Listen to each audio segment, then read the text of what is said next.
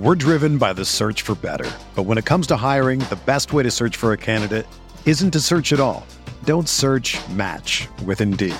Indeed is your matching and hiring platform with over 350 million global monthly visitors, according to Indeed data, and a matching engine that helps you find quality candidates fast.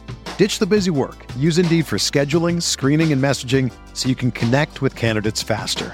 Leveraging over 140 million qualifications and preferences every day, Indeed's matching engine is constantly learning from your preferences, so the more you use Indeed, the better it gets. Join more than 3.5 million businesses worldwide that use Indeed to hire great talent fast. And listeners of this show will get a $75 sponsored job credit to get your jobs more visibility at Indeed.com slash BlueWire. Just go to Indeed.com slash BlueWire right now and support our show by saying that you heard about Indeed on this podcast.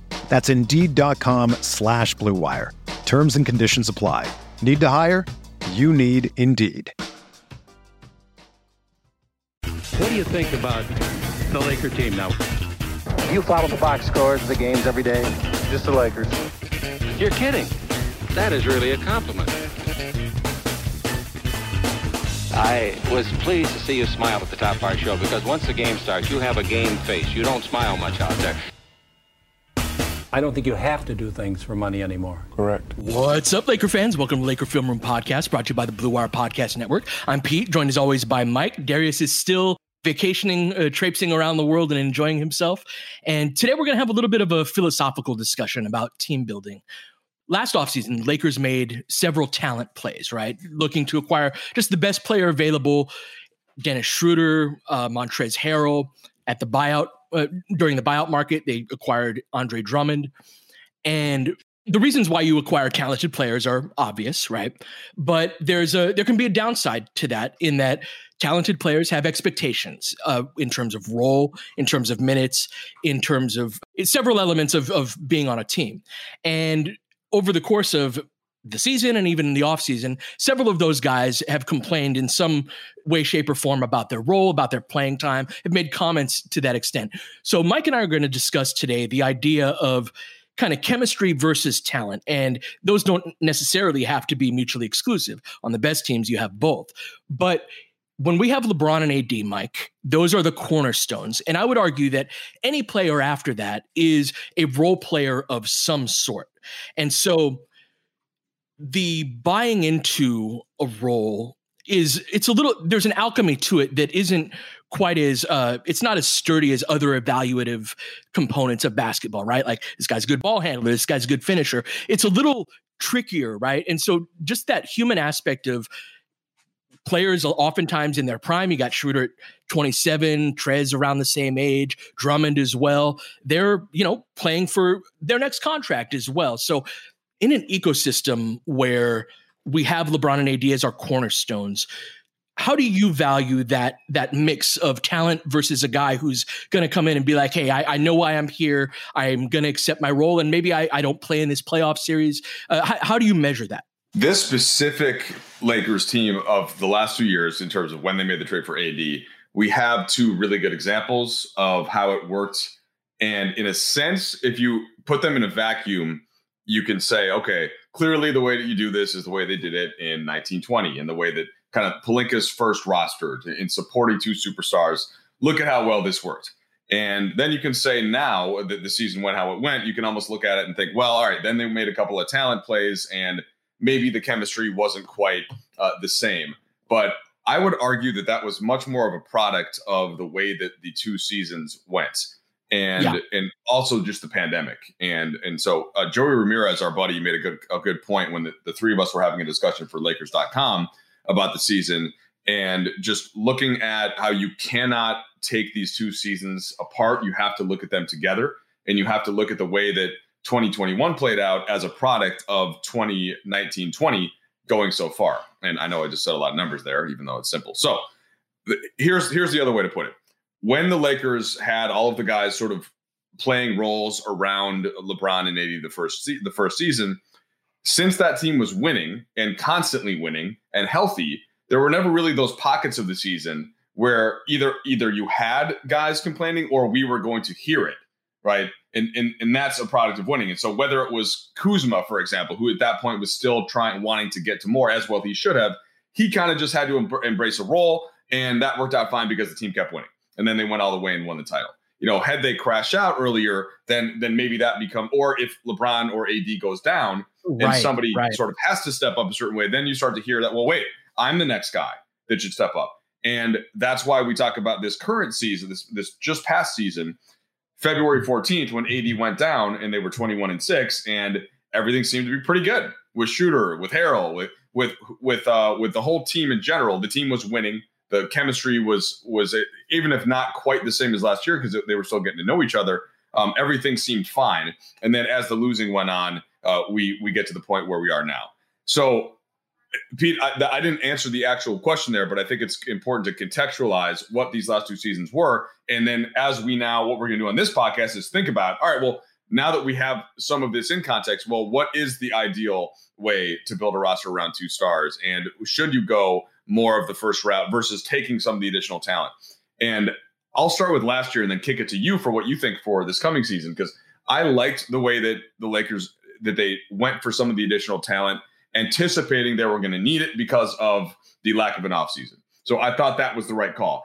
Just bringing the same team back and saying, hey, go win a second title it, after what you just did without some reinforcements, without some new energy, without some new hunger. Um, I think that would have ended just the way this season ended and w- with guys breaking down and and so on. So that's my take on what just happened. Uh, if, if, you want to come back to that, feel free. Otherwise, just where how do you how do you take all of this and process it as the Lakers look now to build the next roster around AD and LeBron?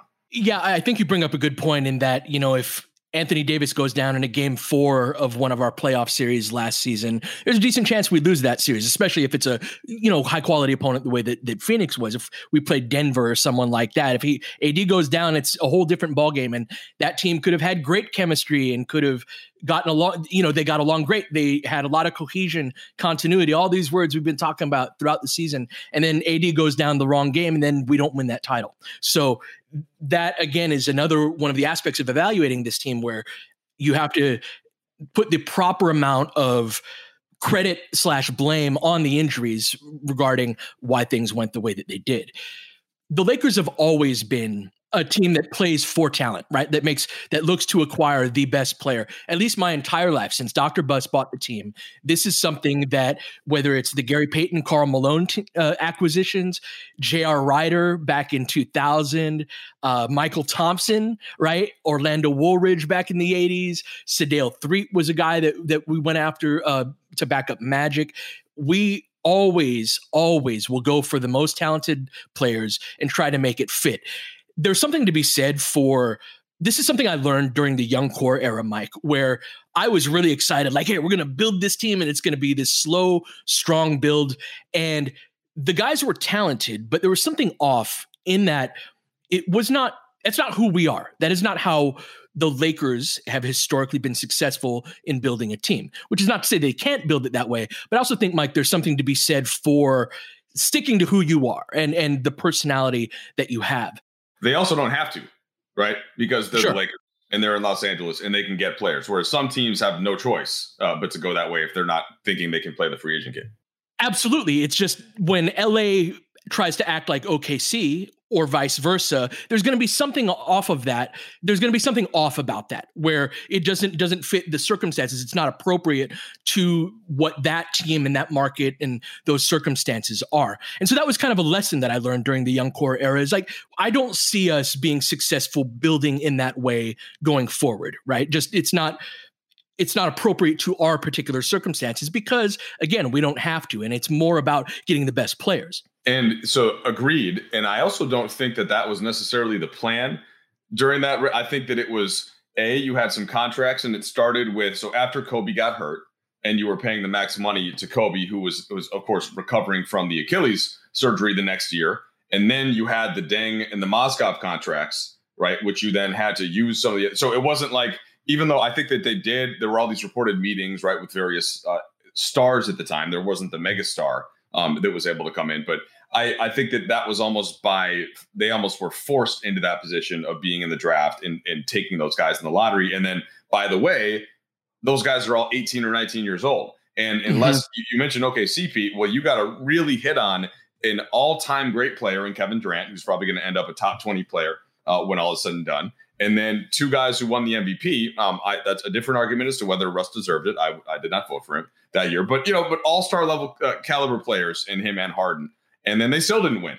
And that's the that's like the absolute perfect way to go about that process. So it just underscores your point, really. No, absolutely, and it's something that it, it, that is something in a town where that's the only major franchise, and there was time to go through some of those lumps in ways that's a little more difficult to do as a Laker. That said, I think there's a right way to chase talent, and then there's a downside to it, and that's really so. My vote always goes in pursue talent, pursue the best guys that you can get, but there's a certain point where there has to be some distinct distinctions made. One thing, Mike, let me make a devil's advocate. Not even devil's advocate. I actually believe this on some level. It rubs me the wrong way when guys who didn't weren't on the title team are complaining about role and complaining about minutes. There's a certain amount of like, this ain't about you, you know, and this isn't about like your role. That said, I understand Mike, their windows to make money are so short.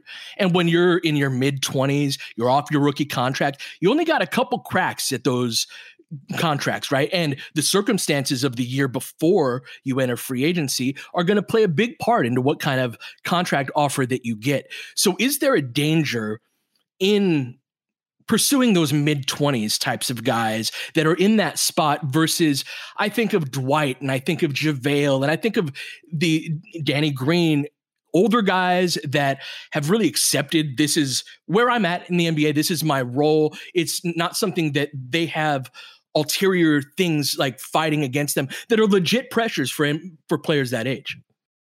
Yeah, so this is one of those classic. It it really is a case by case basis. But if you're generalizing, then yeah, guys that are on that swan song of their career that are still really good and but but sort of are considering taking a little bit less than they might be able to get somewhere else because they want to win. Yeah, uh, that generally you would think going to is going to add to a roster better than somebody that still has room to grow and needs reps and needs shots. And and usually these things come more in, in terms of offense than defense, right? Because for sure. But but there are some players that just play the right way no matter what, and no matter what their contract is, and no matter and, and that I would I would posit though that those guys typically aren't bucket getters because usually the bucket getter type of the, that's almost its own trope in the NBA. And those types of guys are they're always going to want shots. That's just kind of like the way that they play. And those guys usually end up as six men because you can't trust them to play a certain way, especially defensively in the starting lineup. And so that's a, that's a kind of a, a, a point, just a tangential point to this. But I think that when when I'm picturing what the Lakers are going to do or going to want to try to do, they're going to have a list and there's going to be a, a, couple guys on there that are in the category that you just talked about of the all right well here's a guy that's sort of whether he's up and coming or established but could could potentially replace the scoring of davis if he's out with an ankle tweak you know for a week and then there's the guy who's just lock, rock solid role player off the bench wes matthews type you know that you can kind of feel good about on the roster can bring into situations and not worry about it and I guess the the cheating answer to this is the that you want both. To me, you want to have you want to have some. You don't want to have just role player type guys where you're absolutely depending on LeBron and AD. And at this stage of their careers, and if they ever miss any any time, then you got no chance to just bridge the gap for a week or two. But you also don't want to have uh, you don't want to have a lack of those kind of glue role player guys on the roster and have the guys that are all hungry uh, to show more and to get to the next spot. And I thought that that's why this last year's roster, Pete, you've talked about it so many times. It's like the one that got away, where I did think they had a pretty decent balance there um, to start the season. And you had your, you know, KCPs and Wes Matthews and Caruso's and what Kuzma has evolved into on one side, and then you had your Schroeder and Harrell, and maybe those guys can help carry you through from talent a talent standpoint. And it just wasn't able to come together. But I I think the ba- like I will remember the balance of the roster better probably than history will shine on it for the way the specific way that it that had to go through that shortened off season in the pandemic.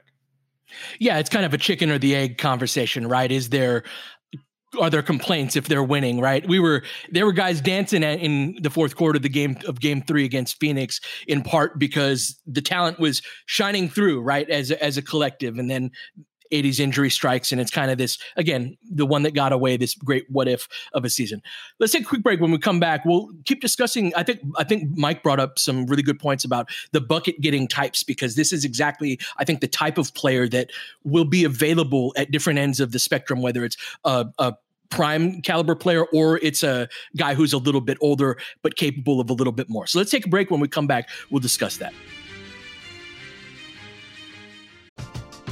We're driven by the search for better. But when it comes to hiring, the best way to search for a candidate isn't to search at all.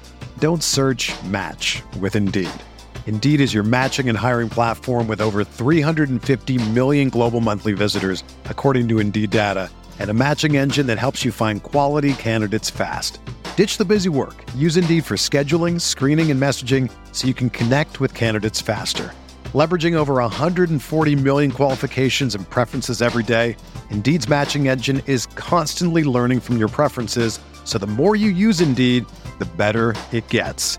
Join more than 3.5 million businesses worldwide that use Indeed to hire great talent fast. And listeners of this show will get a $75 sponsored job credit to get your jobs more visibility at Indeed.com slash BlueWire. Just go to Indeed.com slash BlueWire right now and support our show by saying that you heard about Indeed on this podcast. That's Indeed.com slash BlueWire.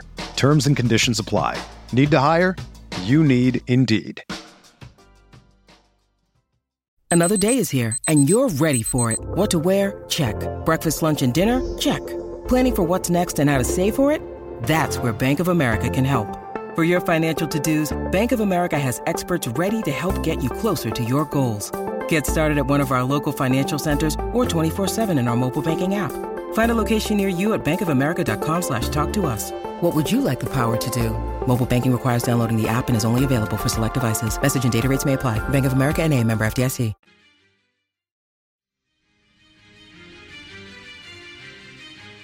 Mike, I love that point that you made about guys, the bucket getting types, right? We look at Dennis, we look at Trez. Those are guys who were sixth men, uh, you know, coming off the bench. But when they were on the court, they were usually a top two offensive option. And that's the argument for these types of guys. Not only do they carry through the re- you carry you through the regular season, but they're guys who can contribute in you know second quarters, late third, early fourth, even in the in playoff roles offensively. But that's something that so and in context with how, how our offense was this year is that something like how do you measure bucket getting so you say shooting is overrated how do you feel about scorers right? With, with respect to this same conversation. Yeah. You're setting me up here. Also somewhat overrated. The sixth man of the year always goes to the bucket getter off the bench and like who seems to be the guy that if you go play pickup ball like eight out of the 10 guys on the court want to be that guy, right? Uh, everybody wants to kind of play that way and get shots up. And I'm not saying that I haven't gone through uh, periods like that, but my goal as you're getting to know me, and, and I think you're the same way, by the way, I want to win the game. I want to win. If that means that if I'm, so if I'm playing with, to make an extreme example, if I'm out there with like my kids and two of their friends, it's four six year olds, then, then like I, I, may try to score every time. If I'm out there with four NBA players, I'm doing nothing but setting screens, uh, you know, diving on the floor, playing defense, scrambling. So you have to know who you are. You have to know your surroundings, and that's that that archetype of a player of a six man score. Sure, some teams do just need that guy in the regular season, but guess when they don't need that guy in the playoffs? Because if you're far at that point, then you've got better offensive players in the starting lineup. And this is my all of this is tailored as it usually does, Pete, back to LeBron and AD. If you, I don't want a six man bucket getter on a team with LeBron and AD in a postseason because I want LeBron and AD to have the ball because they're better. And if one of them doesn't have the ball, I want the other one to have it. And otherwise, I want you to shoot an open shot or I want you to cut to the hoop and get a layup. Are there exceptions to that? Sure. But more more often than not, like the ball, if the ball is not going through those guys, and to use the, the typical example that we always do, and I feel like I'm hammering this point too much, but the Clippers the last couple years, Kawhi and Paul George should have the ball in key situations going down the stretch. But sometimes they were they would want Lou Williams and Montrezl Harrell to run screen roll. And so you've just got Kawhi sitting in one corner, you got Paul George in the other, and it's like, well, great. You know, that's not so that play becomes much less effective when it's against the starting caliber defense and your two superstars aren't the ones that are putting the pressure on the defense.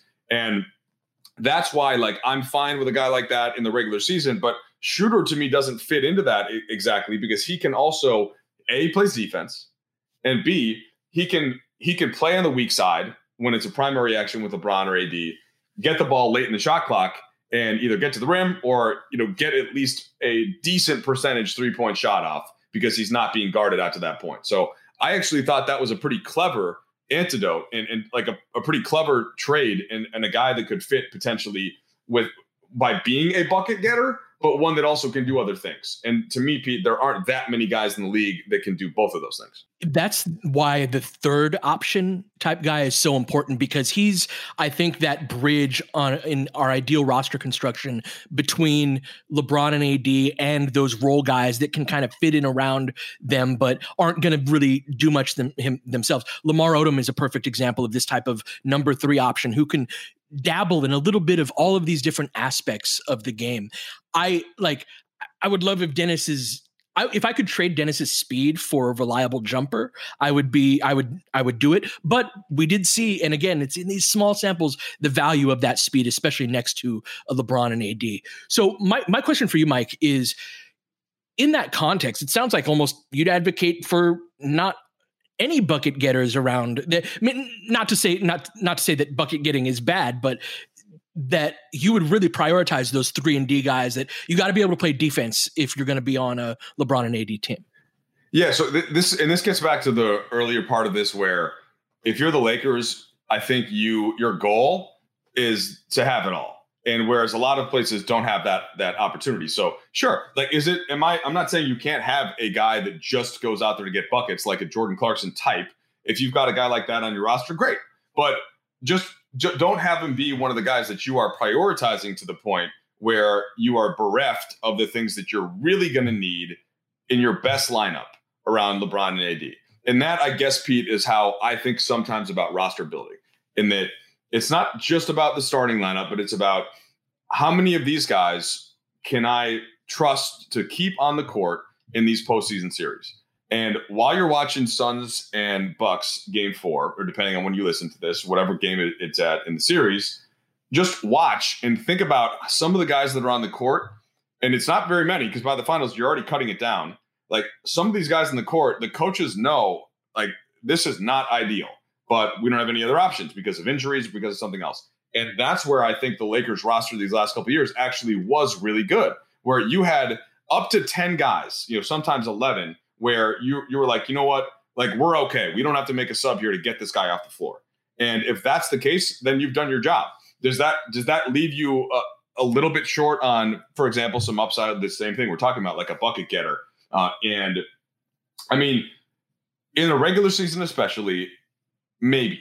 But I would just always prioritize the guy that I think I can trust in the situation that I need because I'm I'm less worried about my regular season record than I am about the ultimate playoff push if I'm the Lakers and I have LeBron and AD. So th- this isn't a this isn't an exercise in overall roster construction. This is the Lakers roster construction when you've got LeBron and AD.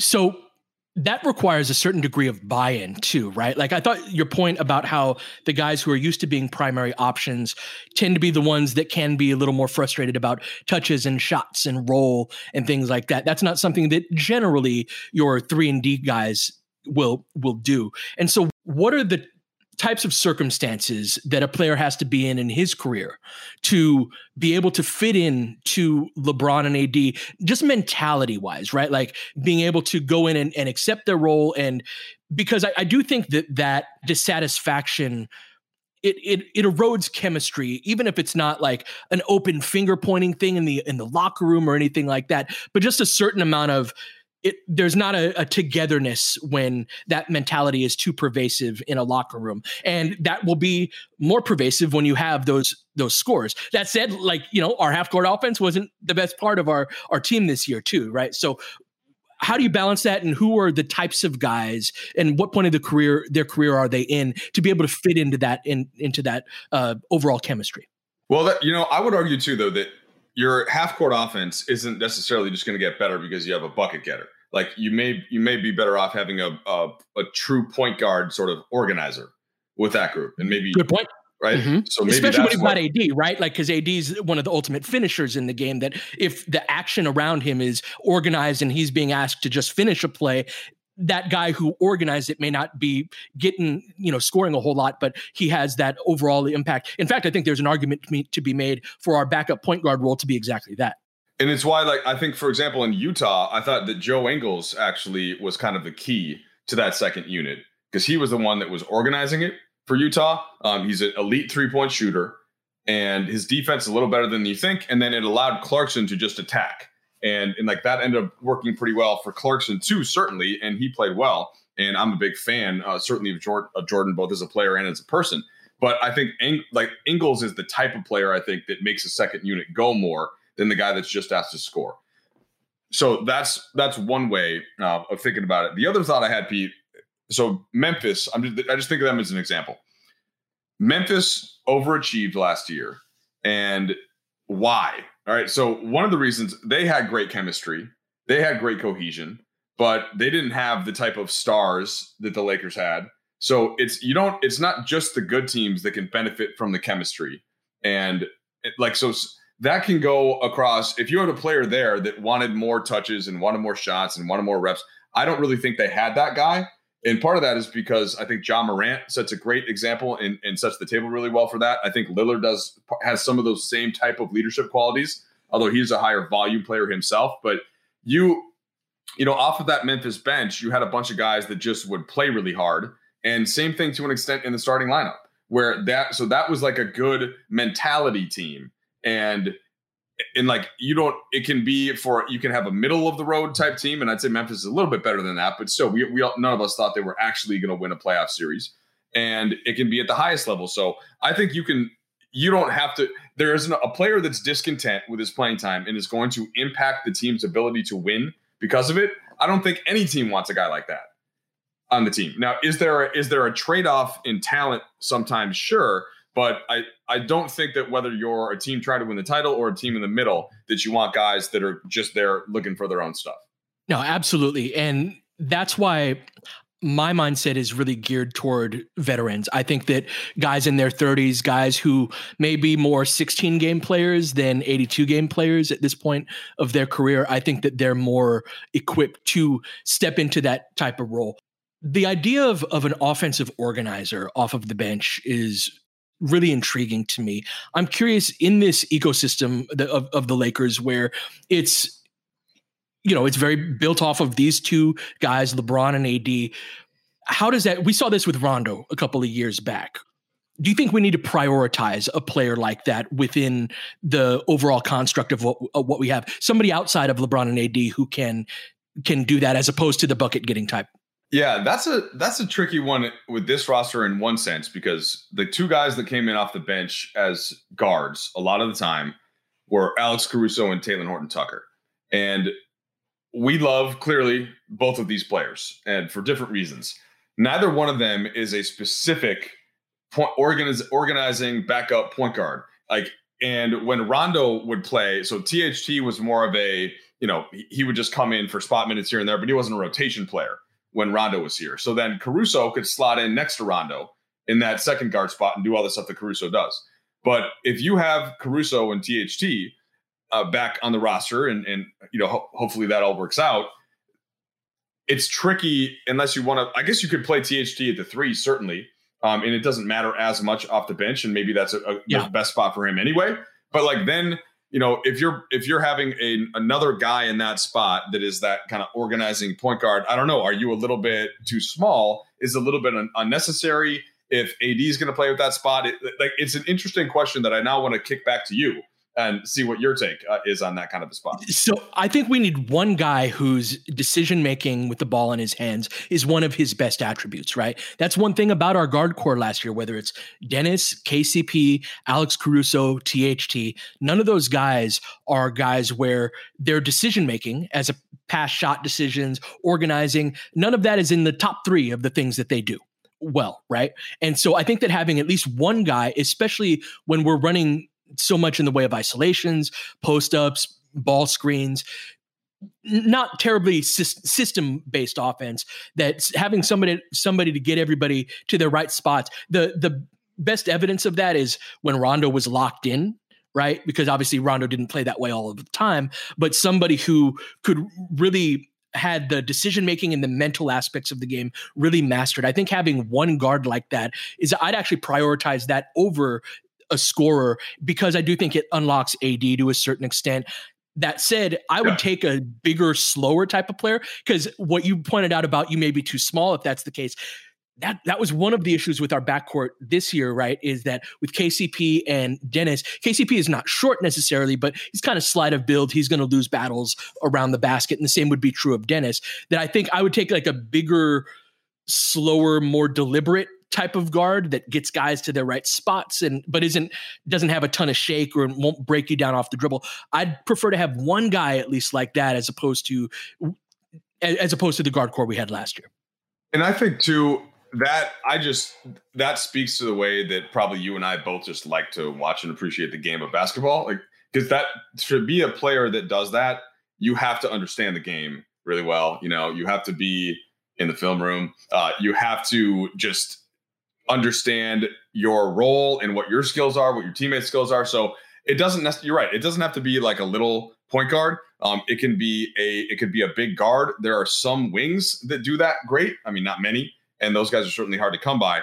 But mm-hmm. yeah, I, I, think we've we've come to a place sort of in a. Um, th- I wasn't even thinking this is where we were going to go, right? Which is why I like these discussions. But this is this is a good idea, I think, for the type of player that would work well um, with that. And maybe though, Pete, that's easy to say because that type of player I believe would work well with any team, you know, um, at any level of basketball. But for but sure, I, but, I, but I do specifically like how it would fit this team. Well, the one thing about those types of players is a lot of teams have the need for a guard who can break down a defense and a guard who can really get into the teeth and put pressure on the rim.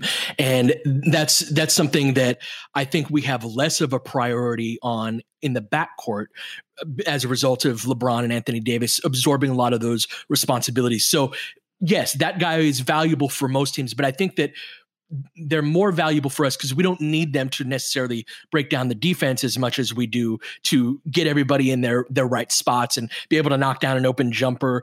And those those guys, I like as in the spirit of this discussion being about how you can trade talent for there's a downside to making talent plays of guys wanting bigger roles. Everything about this whether it's the on-court stuff, the off-court stuff, and, and ideas of role.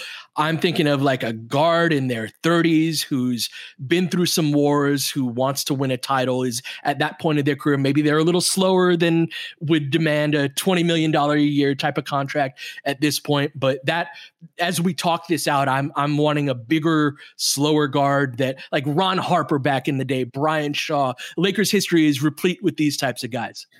Yeah, that that uh, I was like, you sound like Phil Jackson, right? That's Phil. That's right. Liked, yeah, he, yeah, yeah. He always liked to have a kind of guy on his roster like that. And part of the reason for for what you said is that you're you're also trying to think about defense, and you're thinking about can this guy play up into a lineup with big wing stars? And for Phil, right, it was MJ and Scottie, uh, and then it was Kobe, and to a in a differing way, Shaq.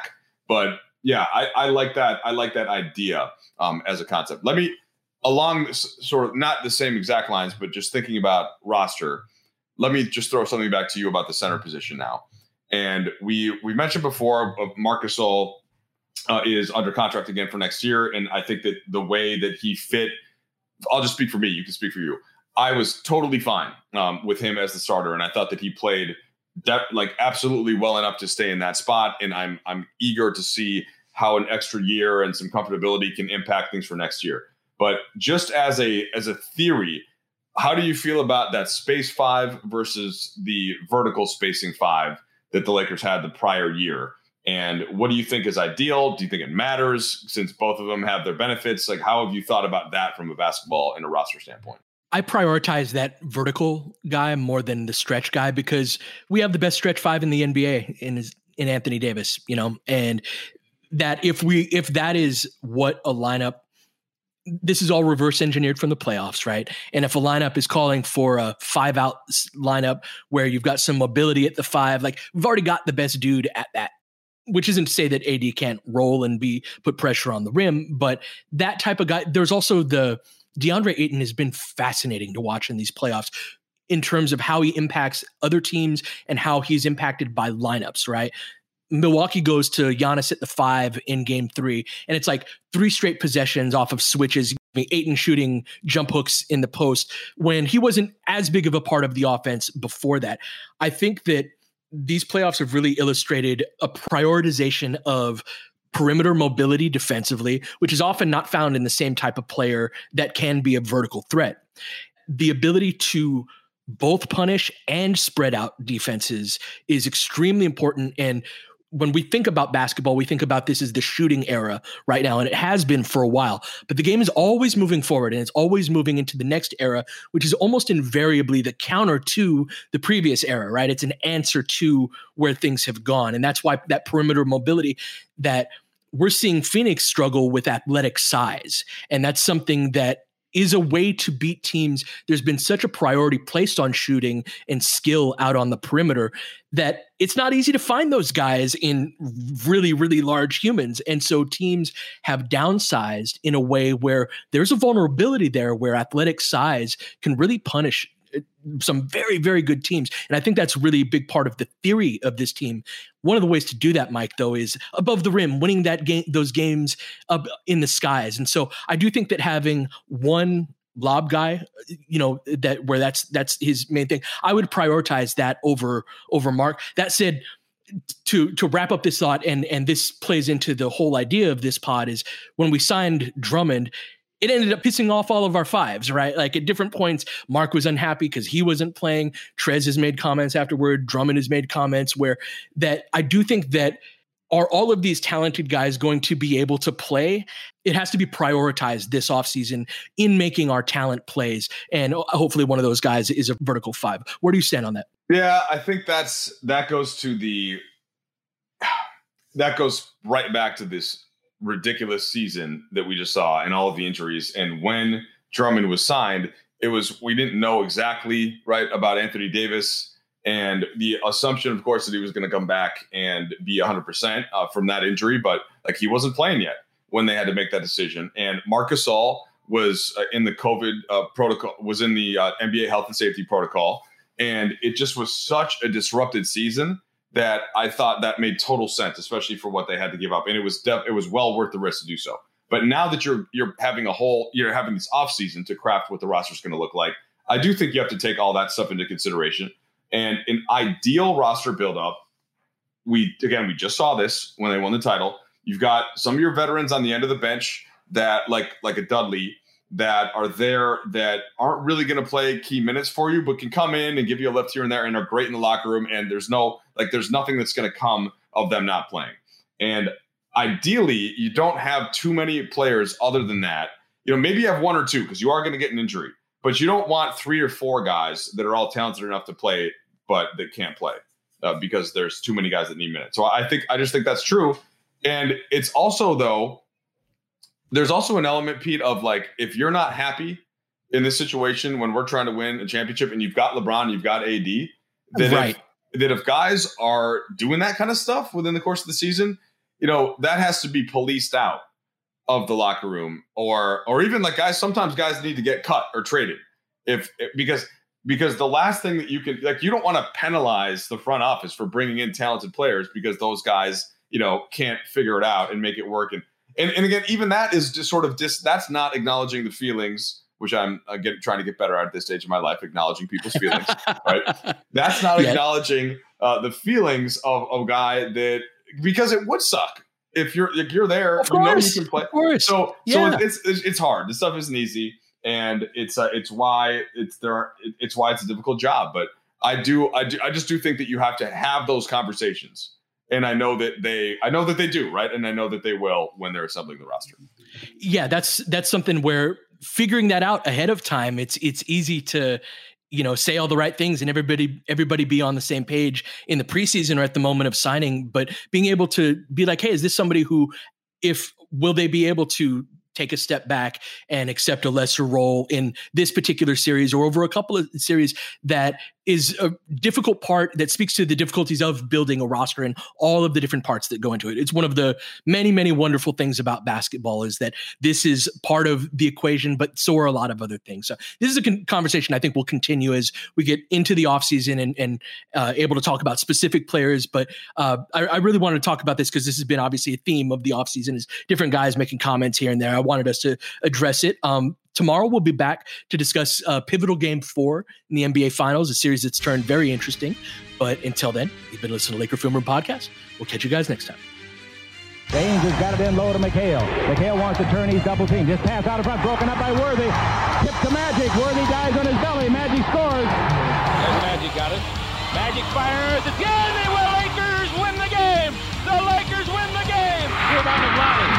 Three seconds left. Van Exel to win it. It's on the way. Good.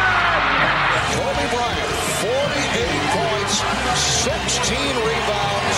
Shot with his eighth block shot that ties an NBA Finals record. A lot of Laker fans sticking around for this. You're seeing something that's very rare indeed. A Laker to get MVP chance right, in Boston. In Boston. Of all places. Are you kidding me? Kobe. Hard to believe. Are you kidding me? Unreal. Are you kidding me? Lakers looking to push. Bryant spinning in the lane. Back for Gasol. Pretty pass. And it's back to a three-point game. Kobe Bryant picked up by Bell. There's the move. Two, one. Miss it. Unbelievable. For the victory. It's over. Shot clock now to five. Bryant. Yes. And that was a little tap to Alvin Gentry. Add insult to injury, Kobe. I mean, what a shot. I mean, you can't defend that. Are you kidding me? 2.1 seconds remaining. Denver a foul to give. Jokic trying to disrupt Rondo. He puts it in. Here's Davis, 4-3 in the win. Oh, it's good! Anthony Davis has won it for the Lakers! James again. Oh, he hits another one. LeBron James putting together a closing quarter against the Nuggets. This historic 2020 NBA championship belongs to the Los Angeles Lakers. The Lakers conquer the bubble, and banner number 17 will soon hang in the rafters.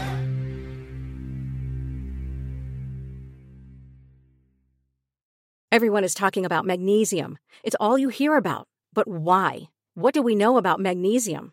Well, magnesium is the number one mineral that 75% of Americans are deficient in. If you are a woman over 35, magnesium will help you rediscover balance, energy, and vitality. Magnesium supports more than 300 enzymatic reactions in your body, including those involved in hormonal balance. From functional medicine doctors to mental well being and female hormone experts, we all know that magnesium is the one mineral to improve all aspects of well being and health. But which one? Magnesium Breakthrough from Bioptimizers, the trusted choice recommended by leading experts with seven best absorbed forms of magnesium to ensure your body receives the support it needs for overall well being. Go to bioptimizers.com slash balance today and use code BALANCE10 for 10% off. Support your journey to wellness at B-I-O-P-T-I-M-I-Z-E-R-S dot com forward slash balance. Magnesium Breakthrough from Bioptimizers, your foundation to optimal health and vitality.